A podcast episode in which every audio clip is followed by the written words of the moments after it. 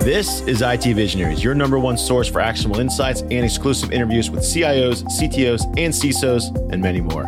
I'm your host, Albert Chow, a former CIO, former sales VP, and now podcast host.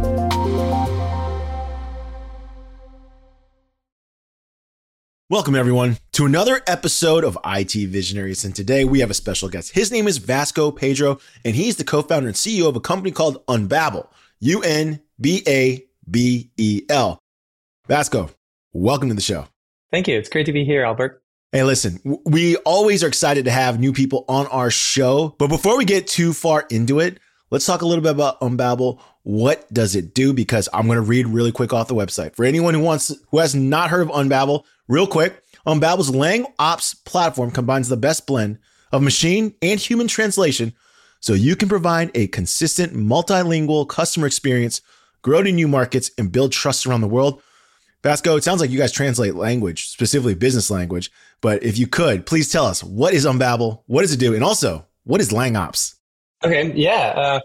There's a fundamental problem in the world, which is people speak different languages. And so what it means is as companies scale, they face this problem, right? It's like, hey, I'm moving to a new market. My customers now don't speak my language. So how do I sell? How do I market? How do I support my customers? This is a problem that's never really going to end because we're not all going to start speaking English. And the world is more global all the time. So there's more pressure for companies to go into multiple markets sooner. So that's what we do. We help companies deal with language barriers as they scale across markets. Now, why is this different, right? And it ties in with language operations or LangOps, as you said.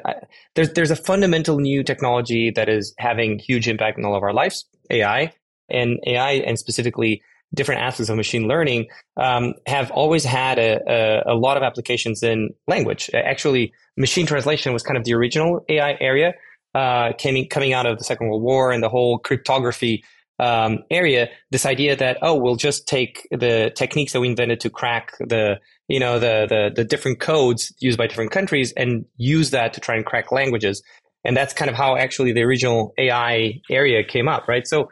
AI is now finally, after, people thought they would solve this in 5-10 years. Turns out took about 60-70 years to get to a point where it's having meaningful impact, but it is. And so at the core of this is this shift that until now, for the most part, if you wanted to translate something, you needed people, right? You go out and you're like, hey, I'm going to hire a bunch of translators and they're going to do this thing, right? And now we're kind of seeing this paradigm shift where AI is having a very meaningful impact. And in fact, a lot of use cases, they're kind of AI centric, where you say, well, if I'm going to translate an email, maybe the first thing I'm going to do is try a machine translation engine. And then if that doesn't work, then I'll add some humans on top. And this creation of all of this new technology is driving everyone in the localization industry to start having to learn how to think from an AI centric perspective in how to solve language. And that's kind of the idea. What we're seeing is the same shift that happened with DevOps, where you went from sysadmins, on-premise servers to cloud computing, and you have the rise of DevOps. You're going to have localization people starting to have to think from an AI-centric perspective, becoming LangOps. Right? So, sorry, long-winded answer, but that's the gist. So I have some experience in the old way of doing things. So let me phrase up how we used to do it, and you tell me what it looks like today, right? So just. Feels like a long time ago now that I say that.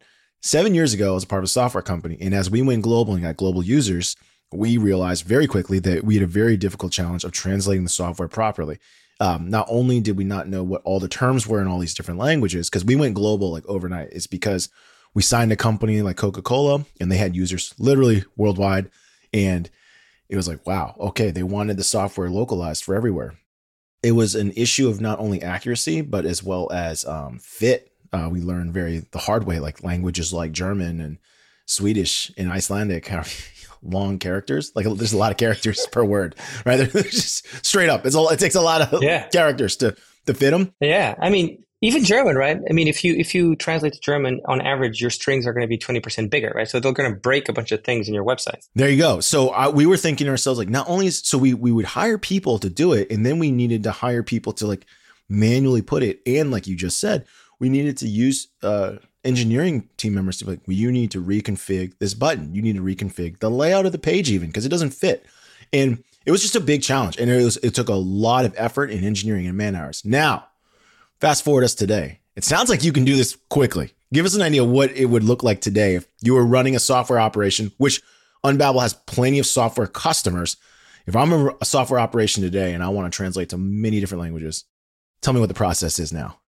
So there's a few changes that happen since that are having a big impact. So what would happen now is you'd, at the time that you're developing things and you're creating, you know, software website, you're actually able to use machine translation to have concurrent and immediate translation of everything you're doing on a website as you're developing, right? So you can see how the buttons are behaving, how the menus need to operate. Even if the translation quality isn't there, it's going to give you a sense of what it looks like from a layout perspective as you build it, right? Then after that, more and more content is being created on a stream-like environment. So you're constantly creating content. Even a website, you're updating. Maybe it's not every day, maybe it's every month, but there's parts of the website that certainly are going to be updated more, like stuff that comes from social media or FAQs or blog posts. Sure. And so as that happens, you need to have a process that enables you to continuously have things updated, right? So basically, you'd have an integration. Let's say that you're building your website in WordPress, right? You'd have integration with Unbabel. As soon as you change something, your strings, everything you're doing is being sent to Unbabel, where automatically they're getting the entire translation process done and put back, in a very short amount of time. Now, the process itself is different because before you'd have people to go in and have to translate. What happens now is you send text. First thing is machine translation does the first pass, and this in this case is customer adapted machine translation. So the AI is learning your tone of voice as you translate, the way you like to have, brand positioning, and is trying to really nail that part, formal versus informal terms, etc. Then there is a piece that at Unbabel that is quality estimation that basically tries to make an estimation of, hey, how sure are we that this translation is really good, right? And if we're like 100% sure that this is really good, great. It doesn't need a human anymore. You're done, right? And if you're not 100% sure, then basically that's the time that we bring in a human to make sure that the quality is, outstanding. And then the cool thing is that, well, there's lots of cool things, but one of them is that whatever happens after the human immediately gets fed back to all the AI systems, so that you have this feedback loop where, the AI components are constantly learning and getting better and more efficient over time. So give us an idea of how long it takes these models to get better and learn, because we've had different people that work in translation and NLP technologies. And for example, within the customer service realm, the reality is people talk in many different ways. There's a lot of slang. There's a lot of emoji. Yeah. It's inconsistent at best, right? Like there's no consistency in standardization. It feels like business is more standardized, but it also sounds like the way you just described it on an industry basis, maybe it's not, right? So if I was like maybe an accounting company, accounting is probably widely standardized worldwide, but if I was more of a content company, like that's now a problem because content is going to, like, different terms probably, they might not translate to another language quite properly. Give us an idea of like what it takes to learn to teach these models. Yeah. So when you look at a chat, for example, in customer service, you're trying to get the model to predict what the next answer is, right? And so it starts tackling a part of AI that, quite honestly, no one has really solved, which is dialogue. It's like, okay, what's the intent of the conversation and how do I make it progress? So, 20 years ago, you'd have pretty much, the dialogue systems were almost if then else's kind of prompt. You'd go in and be like, okay, if the person says this, then, the IVF stuff that you when you call somewhere and there's like automated system, it's basically the same underlying technology. With translation is different, right? Because you have, way more data already. You have very sophisticated language models that are able to generate that text in a different language. And so the learning process is kind of just fine-tuning an adaptation on top of something that already is fairly good, right? So the baseline, you're not trying to find a needle in a haystack. You're trying to provide the translation of that bit of text. And, by comparison, there is no dialogue, right? So it's a discrete process where you're having a source and a target and you just want to generate that. While the problem with the chat is that there's a lot of context, right? You're not just trying to answer that question. You're trying to answer that question given the previous conversation that you had and given the intent that the person arrived in that chat situation. So translation is actually a simpler problem than dialogue systems, mostly because we, like AI right now is very much, you know, super sophisticated pattern matching, right? It's like, well, I've seen this data and I can extract some patterns that are very sophisticated, but let me kind of, replicate some of that. Dialogue systems are fundamentally different, right? It's not about replicating stuff that I've seen, but it's really how do I have a mental model of the world and try to achieve a certain goal? And we don't understand that. So for example, we as humans, we do not just pattern matching, but we do a lot of things like transfer learning, for example, right? So we learn stuff in one domain and we can apply that same knowledge into a bunch of different domains. You know, there's a lot of stuff that we can extract and apply. AI right now is amazing at pattern matching recognition of things, but it's not great at, if I've learned about a particular area, I can now apply on the different things. Like you have AlphaGo, if you're familiar with AlphaGo and DeepMind, you know, when they did the whole Go learning program of AI, it's really good for that, but then you can't take that and apply it to a different area. So you're talking about the game, the Go game? Where it was, okay. Right. So, you know, like the Go was considered to be an uncrackable AI problem, right? Because of the uber complexity. And then recently, DeepMind started launching AIs, different AIs that play Go and beat kind of world experts. And the most impressive was called AlphaGo, which learned from zero by just playing a bunch of games, right? So learned by itself, which was really cool. But the model, once you train a model to play Go, you can't take that model and, for example, use it to play chess. They're very different things, right? Yeah, it doesn't have any other utility. Right. And but translation is a model by itself. It's the same task that you're doing all the time, right? So sure. What we see is, for example, I don't know, I would say if you go on MQM, MQM is a metric that we use in translation to understand quality. So it's like you take source and target of translation and you have a human go in and annotate any errors according to a particular taxonomy, like how serious is this error? Is this a grammatical error? Is this a spell checker error, et cetera?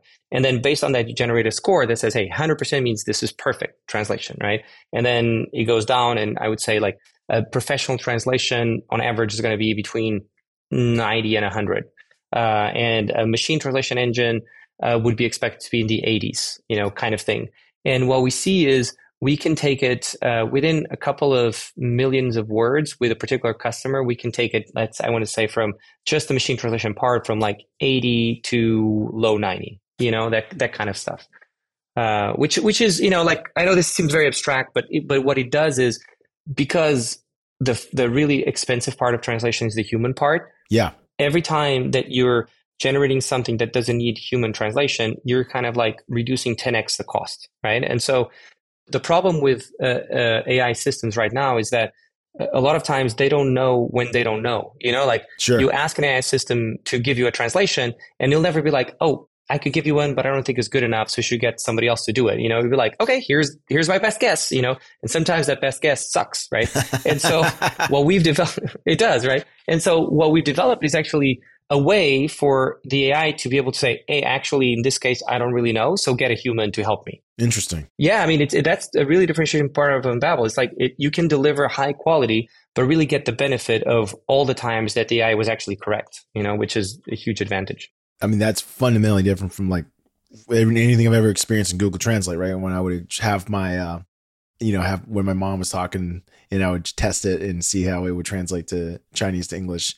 You know, sometimes it didn't work. Right. But it never tells you like, hey, I don't know, right? It never says, I don't know. It says, yeah, this is good. Right. But it's actually a general problem with AI right now is that it's very rare for AIs to know when they don't know. And if you apply this to things like, okay, give me a risk analysis for assigning someone an insurance rate, right? It will give you something, even if it's not very sure of the certainty of that, right? So having this ability for AIs to say, hey, there's stuff that I'm pretty confident that I know and there's stuff that I'm not is something that AIs right now don't do. And it's fundamental to have that interaction between AIs and humans. So how fast does this process occur now? So for example, I don't know if you have any benchmarks that you can share to give our audience a framework of how fast this works, like it can translate this many words per minute, or it does this many pages per hour. I don't know how do you measure its accuracy and speed? Yeah. So the upper limit on the AI stuff is, you know, like it's pretty much instantaneous. So it's like 0.1 seconds. Like almost real time? Yeah. I mean, we use it for real time chat, right? So it's definitely like it's real time. If we talk about number of words that we process a year right now at Unbabel, we're like 3.5 billion words. So it's not super gigantic, but compared to a normal translation company is like, you know, an order of magnitude bigger. And then for yourself, you know, we did a little homework. We do a little homework on all of our guests, and we can see that you've been interested in language, in engineering of language. It looks like since 1995, you went to the University of Lisbon, studied language and knowledge engineering. I don't even know what that is. You got your master's of science at Carnegie Mellon, language technologies, and you got a PhD from Carnegie Mellon in language technologies. So it feels like you've been trying to solve this problem since possibly when you were a kid. Give us an idea. When did you think, I want to solve this problem? So, you know, so my mom is not retired, but she was a professor of English linguistics. So it was kind of like I grew up with language as a thing, you know, and I think the thing that always fascinated me really was consciousness, like deep AI problem of what is consciousness? What is intelligence? How do we interact with it? And I think language is just such a great window of and a great perspective to look into intelligence and consciousness that kind of, you know, when I combine with my environment, it drew me in. So I started coding when I was six. I was, you know, this. You know, ZX, the Spectrum 48K, doing BASIC. You know, at the time that you had games with tapes that you had to like play them, and you'd code these games and you like run these things, and you'd take you 5 minutes to know even if there was a bug, which inevitably there was. And you know, bug debugging was a pain in the ass. It was kind of cool. And so I kind of always knew that. For me, computers were just such a great window to study and model topics that were interesting to me. When I got to college, the knowledge and language engineering was kind of like it's a major in artificial intelligence with a minor in computational linguistics. And so it was basically pretty much what I was doing, what I ended up doing in master's and PhD, but at an undergrad level.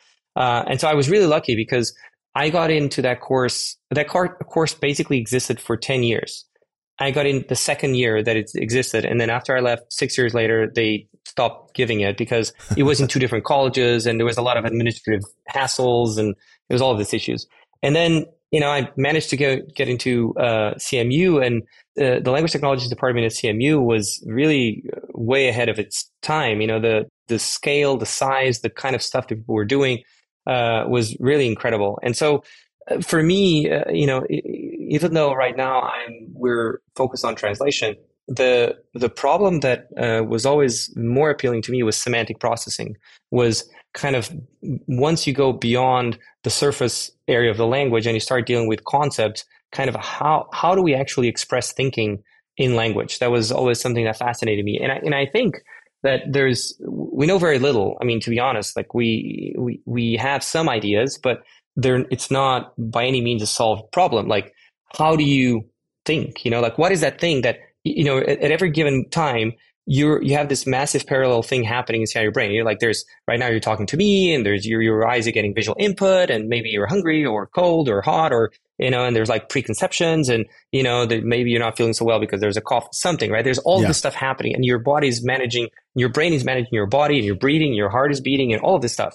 Somehow, you know, this super parallel Albert becomes serialized into the consciousness that is Albert, that is like, I'm one being, right? And so what happens in that moment, right? And I think part of that is when, you know, the things that made you conscious are also typically thoughts that are expressed to some sort of language, even if it's internal, right? And depending which language you're using, like if you're using Chinese or English to think, you can express different capabilities. You know, it's like each human language actually gives you different capabilities to think, right? And so it seems like language, it becomes a bit the scaffolding of thought and somehow really influences your ability to create consciousness. But we don't really know how this happens or exactly what comes first and what actually drives it. So it's, for me, it's super fascinating. Yeah. The way you describe it is almost like philosophical, metaphysical, in addition to the computational science that's behind it, all these things that have to be true for someone to understand what they're reading or understanding. And in fact, like there's this weird thing happening with language, which is there's a Dunning-Kruger effect.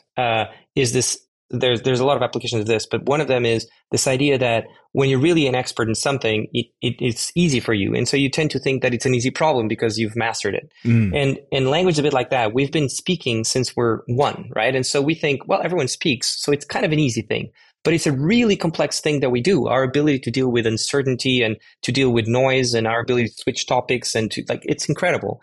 But we just don't perceive it as super hard, right? And what happens is we kind of are underappreciating some of the things that are happening in language. Like, for example, you know, we all the stuff we're seeing on the political spectrum with polarization is a bit a consequence, in my perspective, of overabundance of information for which language actually plays a part in the sense of, you know, for example, so in the 80s, Japan, a lot of people in Japan used to be very popular to go and do a master's in the US. You know, there would be Sure. a lot of Japanese students in American universities. There's very, very few right now, right? And even pre-COVID, you know, and the question was why? And there's a certain perception, once you have access to a huge abundance of information, there's just a less of a curiosity to go outside the stuff that you are already sitting in, right? And we see this in the polarization of politics or ability for people to just, you know, read stuff that creates an echo chamber about what they know already, right? And so that leads to lack of curiosity of exploring and being faced with a diversity of opinions and a diversity of languages. So even though we are in this global world where the expectations of companies are present, it also leads to people really expecting that everything happens in their own native language, and actually people being less willing to function and operate under their lives in a language that they're not comfortable with, right? Which is, yeah. As you can see, I tend to get a bit excited about language, so apologies for that. The things you think about are clearly on another, I would say, another level or another dimension of what I think a regular person might think about. And the fact that you've been focused on this since, like you said, possibly 6 years old, pretty damn fascinating. When you were thinking of this, this is all coming together, you're now at Carnegie Mellon, you're seeing all these different projects you described as huge and massive scale. Did you already have the picture of Unbabel in your mind? Like, did you think that I'm going to translate business language across the world? Or what were you thinking about prior to starting Unbabel? And then ultimately, what led you to start the company?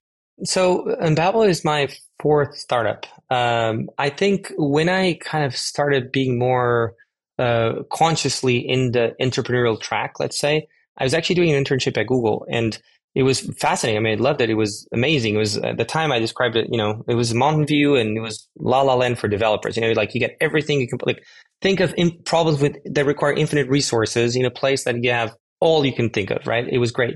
But one thing I did feel was I didn't quite have, it was very hard to have the, you know, you're surrounded by incredibly brilliant people, you know, and, you know, Guido van Rossum joined Google when I was there, the guy that created Python. It was like, this is insane, you know, but at the same time, the probability of having an impact was very small. And I always felt like I wanted to do things that had an impact. And so I started thinking about like, what were interesting problems for me to do? And the first startup I did was actually more on a direct application of the stuff I was developing for my PhD thesis, which was more on semantic processing and reasoning. And then that kind of got bought by another startup. And then I moved back to Portugal, and the idea was for me to create a technical team for that second startup, which I did. And then I ended up joining a third startup as a co-founder. And then some of that team came with me. And then we kind of realized, hey, we want to build something together. And one of those people was my now co-founder and CTO, João, and he had finished his PhD at UPenn in machine translation. And so we started, you know, like that started really spurring a lot of very interesting conversations about stuff that we're both passionate about and where NLP was going, what were the big issues to solve. And kind of that was eventually what led to Unbabel, was those conversations. So it took a little while. What was the first sign that you were building something that was going to be useful? I think, so, you know, initially we said, look, we just wanted to create a prototype and see, can we actually make this work, right? Can we get a machine translation engine and humans fixing that? And can we have this loop working? And we work our butts off for like 2 months to just get something to work.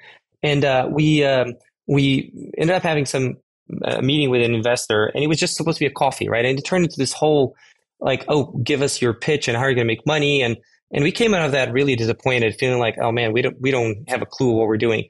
But then, you know, a couple of months later, we got into Y Combinator, and we get there and we have this amazing interview with Michael Siebel and Jeff Ralstein and Gary Tan and Sam Altman.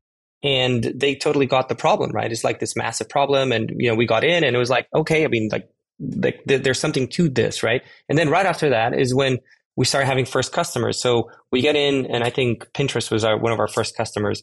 And it was like awesome. Like we were talking to people that suddenly could connect to the problem we were solving and saying, okay, this is actually kind of interesting. Of course, we were very naive at the time and we thought we understand the problem, which we really didn't. But, you know, took a little while to kind of get to a more insightful understanding. Well, I mean, you seem like you and your co-founder seem like the type of people that can continuously solve problems in this domain, given your lifelong study and dedication to it. When you were developing this, you know, you mentioned you got that roadblocks, like, hey, you didn't quite understand the problem.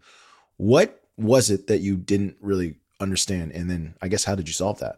Yeah. So it's a very basic, in hindsight, issue that I imagine a lot of startups do, which is, you know, we came from the AI side. And so our assumption was like, the hard part is the AI stuff. And then if you add humans on top, it's easy, right? But turns out that building a marketplace that has a human component on top of that has its own set of challenges. And actually there is in order to deliver quality, especially because when we started, machine translation was barely usable from a, you know, enterprise perspective. So you always needed a human on top, you know, like 100% of the time. And so we thought, okay, well, we just, you know, we focus on the AI, we add humans on top. Great. We provide quality. It turns out actually delivering enterprise level of translation quality was really complicated. And I think we would have totally saved, I don't know, at least a couple of years if we had spent like 2 or 3 months just sitting with the translation agency and understanding kind of like how do people actually do it right now rather than imagining how it is and going from that perspective. You know, I think there was a certain hubris of like, oh, we got this. We understand this problem. And there's just parts of delivering a service to customers with expectations on an enterprise level that we didn't understand, you know, and it took us a lot of like, butting our heads against the wall and trying and getting some customers that were pretty annoyed and upset and saying like, you know, the first to understand, okay, like this is actually harder. This part, we ended up spending a significant amount of time the first 3-4 years just on how do we actually create the tools to, you know, to create, manage, and optimize a community of humans to do a particular task. So around all like management of humans and then specifically to the task of translation and how do you actually create an interface for humans who translate that is, you know, that is great and it provides the right output. And there's all of this like human management issues that we needed to sort. Yeah. And then for yourself, what was the turning? Because like every company has like that like turning point customer or period of time where things just start kind of getting some scale or some capability. It usually starts with just, you know, a lot of people I've talked to say that it starts with one happy customer and this customer said this. I didn't know if you had a moment like that where you're like, wow, okay, now we might've figured this out. So curiously, I think it was during our Series A, halfway through our Series A, we were looking at, I was hearing from the team was especially the customer service team was saying, look, we're kind of overwhelmed. And there was a lot of customers that weren't very happy. And I was like, okay, well, why is that? So I started looking at KPIs. So not just me, the whole team, but we started looking at, okay, so which customers do we have, the highest margin, which customers are happier, which customers, actually have a lot of stickiness and stay with us.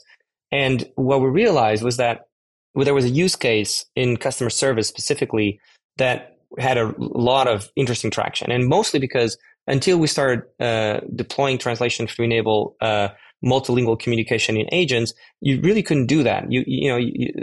You basically had to hire people that spoke a bunch of languages. And the challenge with that was, the translation solutions were too slow. So you couldn't okay, I'm going to translate an email that's going to take me 2 days and it's going to cost $10. Like it doesn't make sense, right? Right. And so suddenly we could see that we would deploy, like we integrate with Zendesk and we would deploy our integration into a customer service team. And suddenly you'd have, a team of people that spoke English can suddenly interact with customers in like 30 different languages, right? And they were super happy. And so halfway through the Series A, we've decided to like fire 70% of our customers at the time and be like, let's just focus on that. And I thought, okay, like this is going to be interesting because, we're now going to go back to investor and say, yeah, remember we had all of that revenue. We decided to just have, like, I think we went from like $1 million ARR to like 200K ARR, right? And it's like, we're tiny again. And I thought they're going to tell us to take a hike, but actually especially the Notion Capital ended up leading our Series A, Chris Taubman was like, okay, actually, I think you have something there. I mean, like we started deep diving into the different KPIs and stickiness of customers, and the kind of that started painting a picture that, hey, we had found our first beachhead, right? Where we needed to start. And so we just doubled down on that. That's awesome. That is awesome. Now, give us an idea of where the company's at today. You know, we can see on LinkedIn, for example, there's over 800 employees, and you already hinted at it because globalization is not going away. We're going to continue to grow. And you kind of alluded to this a little bit ago, which is there possibly in not just Japan, maybe other societies where people are becoming more, it sounds like inward facing. Is that a way to describe it? Like they're wanting things more in their language, which is going to create even more demand for translation services. And I know that almost every company is trying to, you know, update their service offerings faster, closer to customer experience. All these different things require some form of communication, typically going to be text. Give us an idea what what's going to happen in the next 5 years, you think? Because this idea of globalization is not going away. I mean, especially I think about like workforces, because we had DALL-E on our show once earlier, which is talking about international hiring. They're saying international hiring, they've like basically solved it. And like now more and more companies are going to, instead of hiring remote workers, you know, remote inside the United States, they're going to do it by time zone. Yeah. So any country in their time zone is going to be hired. And so I'd love to hear your perspective on what do you think is going to happen in the next, let's say five years? So I think there's kind of three parts of this problem, right? And if you look at the market of translation right now is worth, you know, depending on which study, but let's say between 30 and 40 billion.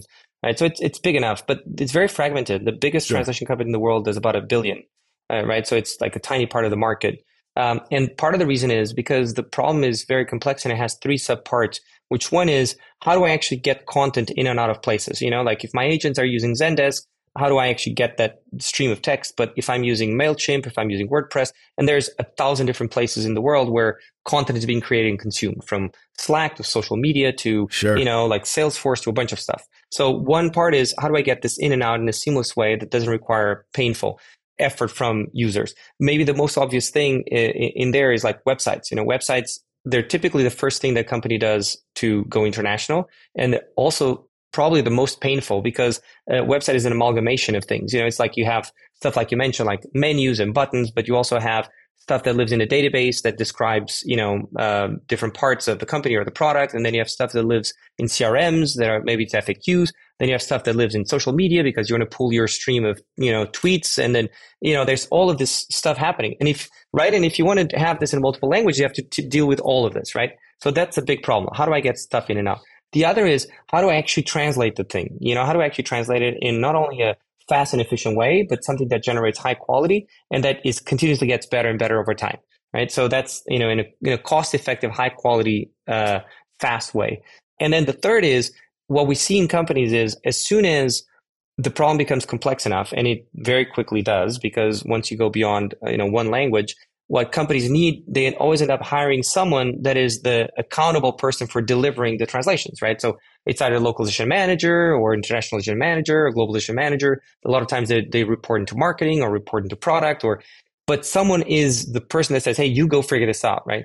And it's super painful, right? They end up using vendors, or if they're in product, a lot of times they'll hire a bunch of translators in-house, or if they're in customer service, they're going to hire native speakers, or there's all of this, you know, solutions. So you need to really bring all of this together and have a platform that enables you to very easily get content in and out of all the content systems that you use, to have a underlying process to translate that is efficient and scalable, and a tool on top of that. It enables the person responsible to be able to do it and have agency and have visibility and transparency and kind of, you know, be able to improve stuff over time.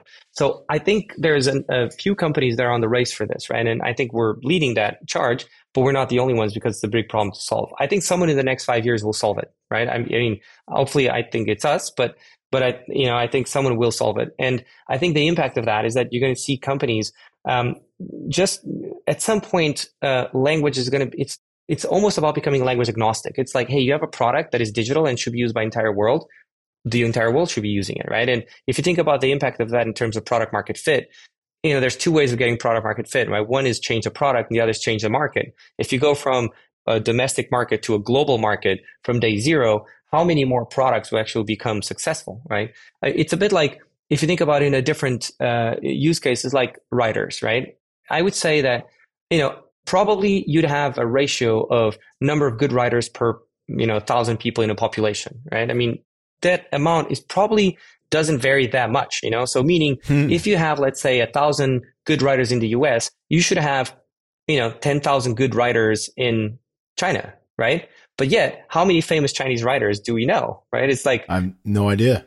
Very few. Right, you know? I was thinking, when you were saying that, I was thinking of like, there's probably someone right now, I'm just going to make this up because my wife just went there, in Iceland, who can tell a story on the scale of Game of Thrones level, but because they can only write in Icelandic, no one knows. Yes. Right. Exactly. And that is true for all content creators, right? Yeah. For musicians, anything that has to do with creating something around language, you know, and I think that's going to change quite a bit. It's a bit like we're seeing a huge shift beginning with all the AI creation stuff with, you know, DALL-E and Stable Diffusion and all the other stuff that's coming out.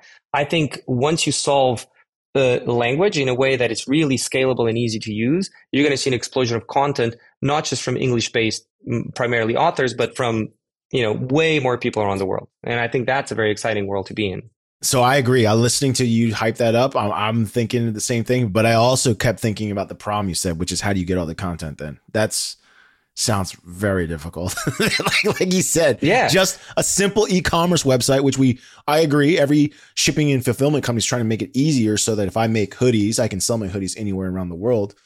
But you just said it. My supply chain is in one system, my customer records in another, my display layer is another, my email marketing is another. Like it's everywhere. Yeah, right. So you need to have a broad amount of integrations. I think, for example, a pragmatic solution reminds me a bit of when we started building websites, right? Internet, like I'd say 98, 2000, you started having this concept of a LAMP stack. And it was this idea of like, hey, You can build websites in 1,000 different ways, but if you use this set of tools, you know, MySQL and Linux and PHP and like just makes your life easier. And So here's a well-defined, easy way to do it that makes your life easy. We don't have a LAMP stack for globalization, you know, like, okay, look, if you use Zendesk and Marketo and, you know, WordPress and so on, like here's 5 things that cover all of like, you know, an e-commerce platform. And if you use this, they're all super well integrated and they work seamlessly in a bunch of different languages, right? I think that for me seems like a useful stack to go. Right now, it's still pretty much like you do whatever, but you never think about globalization from the beginning. And so it's an afterthought. And either you have something like Zapier where, you know, a Zapier for translation where it's like, hey, every single thing you can possibly think of, there's an integration and just makes the process easy. Or there's a, you know, a recommended way of doing it that just makes it everyone super easy to do. Well, it sounds like I don't know what you're going to do, but it sounds like you guys are going to try to develop something at the code layer that, you know, like a framework that if I'm writing a website, developing applications, I can use your framework and it's going to have it built in. I mean, that's what it sounds like what you're doing. Yeah. I mean, yeah. And the thing is, it's weird because people that work in translation and language and deal with language side companies, it's a very technical area. You know, it's like, it's quite honestly, it's very like very geeky people, like really passionate, you know, they go into like massive rabbit holes on like, how do you do this properly? It really reminds me of coming from both of these worlds of, you know, developers and language geeks. I see a lot of the parallels, like, wow, like it's the same level of depth and passion. But a lot of times people in localization, they don't code, right? So you kind of need to provide them. Like, I think we're seeing the beginning of a trend that we're seeing in other areas, which is kind of how do we get MLOps to bring the ability for machine learning to people that aren't coders, right? And I think that's the other piece of this is like, we need to, if we're going to enable small teams to scale globally, you know, to help the company scale globally across languages, the tools themselves need to provide that capability of AI to non-coder, right? So, which is something that we're just beginning to explore, but I think it's going to have a lot of impact in different areas. Well, Vasco, man, I want to say thank you for joining us today on IT Visionaries. Man, hearing the way you describe the future, it just seems so exciting because I think the future you describe is what everyone wants to get to, of course, but that language barrier is a huge one. And it's pretty cool hearing how you're attempting to solve this problem. The way you describe unlocking content creators around the world, I mean, that's going to benefit everybody. It doesn't benefit everybody. It's going to transform societies when someone in sub-Saharan Africa has the same capability, like who might be a magical writer, can tell a story that can transform a community almost overnight. You know, that is going to be an unbelievable event when it starts happening.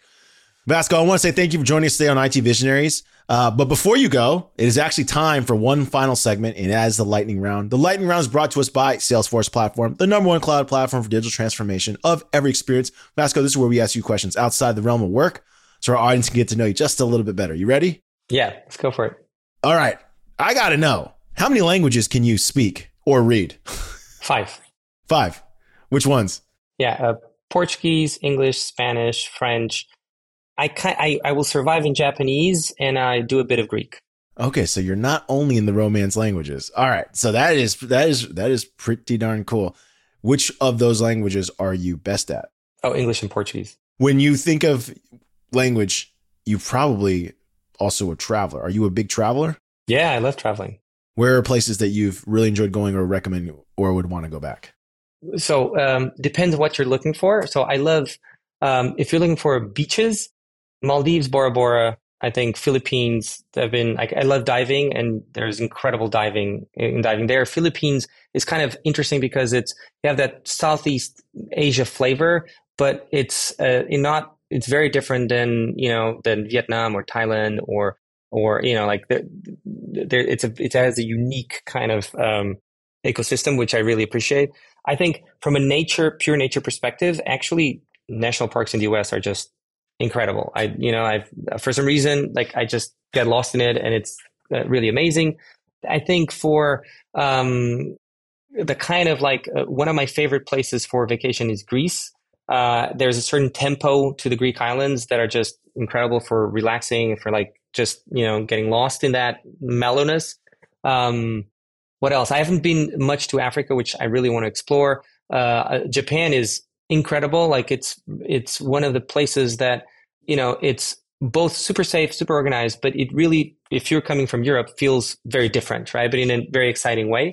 So highly recommended. China right now is pretty much closed, but I loved, visiting China. It really opened my mind to this, where is the future headed? The first time I went to China, there was a sense of, oh, China's kind of catching up to the US. And when I was there, I was like, holy crap, no, the US hasn't realized it, but actually China caught up to the US in a lot of different ways already. And they're way past it, So that was really exciting as well.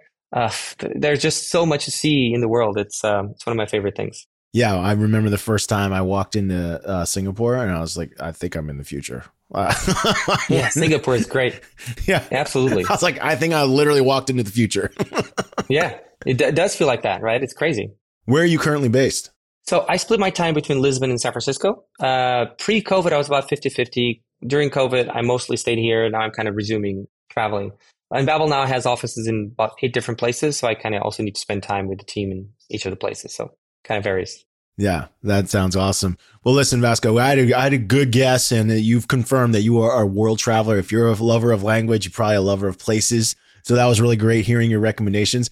I want to say thank you for joining us today on IT Visionaries, man. I love the way you, like I said, the way you paint the picture of the future is just so exciting. And I agree with you. There was, and this might be more philosophical, but I want to mention this. One of the things that was mentioned to me by a professor, and I remember reading segments of, I don't know if you ever read the book, Guns, Germs, and Steel. No, I haven't. So Guns, Germs, and Steel is about the development of societies. And it talks about those were the 3 major impacts of whether or not where you were born, such as Europe, could develop into a modernized nation, whereas places like Africa didn't develop as quickly or didn't unify as quickly, arguably still in that process. But one of the chapters in it, and one of my professors talked about it, was this idea of language and the fact that in Africa, there is the largest amount of different languages, which probably prevented, learning, peer-to-peer learning, peer-to-peer communication. Of course, this is changing very quickly, but it talks about how developed nations, they kind of had a standardized language or the Romance languages. It was easier to communicate back and forth with each other. So it would played a part in developing governments, societies, and things like that. And I was just thinking about you mentioned the world might be closing itself off, but maybe if it was easier to communicate, you could reopen it up. So I think there's a lot of things in what you're saying. Yeah, I mean, like if you think about the whole Tower of Babel in the Bible is described as the moment where languages appear, right? And it's the idea that humans are building this tower that will reach heavens. And so when they speak the same language, they can do anything, anything is possible. And then, you know, God creates a bunch of languages so that they can never build something that threatens the heavens, right? So this idea that actually, if you all speak the same language, there is no limit to what we can do together. Yeah. And so this is like a way to do both, right? It's a way to communicate, everyone communicate, but also preserve a piece of your culture, which is something that people that speak languages very much want to keep. I remember my mom only talked to me in Chinese because she wanted to make sure I could understand it. Yeah. And there's a lot to that. So, I mean, I think you're hitting on a lot of things. I also got to say, because this is a fun thing. I mean, I don't have anyone else to verify this, but you got to be the handsomest language scientist there is. I mean, you're a good looking dude. Like, Thank you, Albert. Oh man, yeah, you got to be like, I'm pretty sure like when you walked into the room, they're like, you're in the wrong place, man. Like you. That's very kind of you. Vasco, it was awesome. Thanks for joining us today on IT Visionaries. Thank you, Albert. That was great. I really enjoyed it.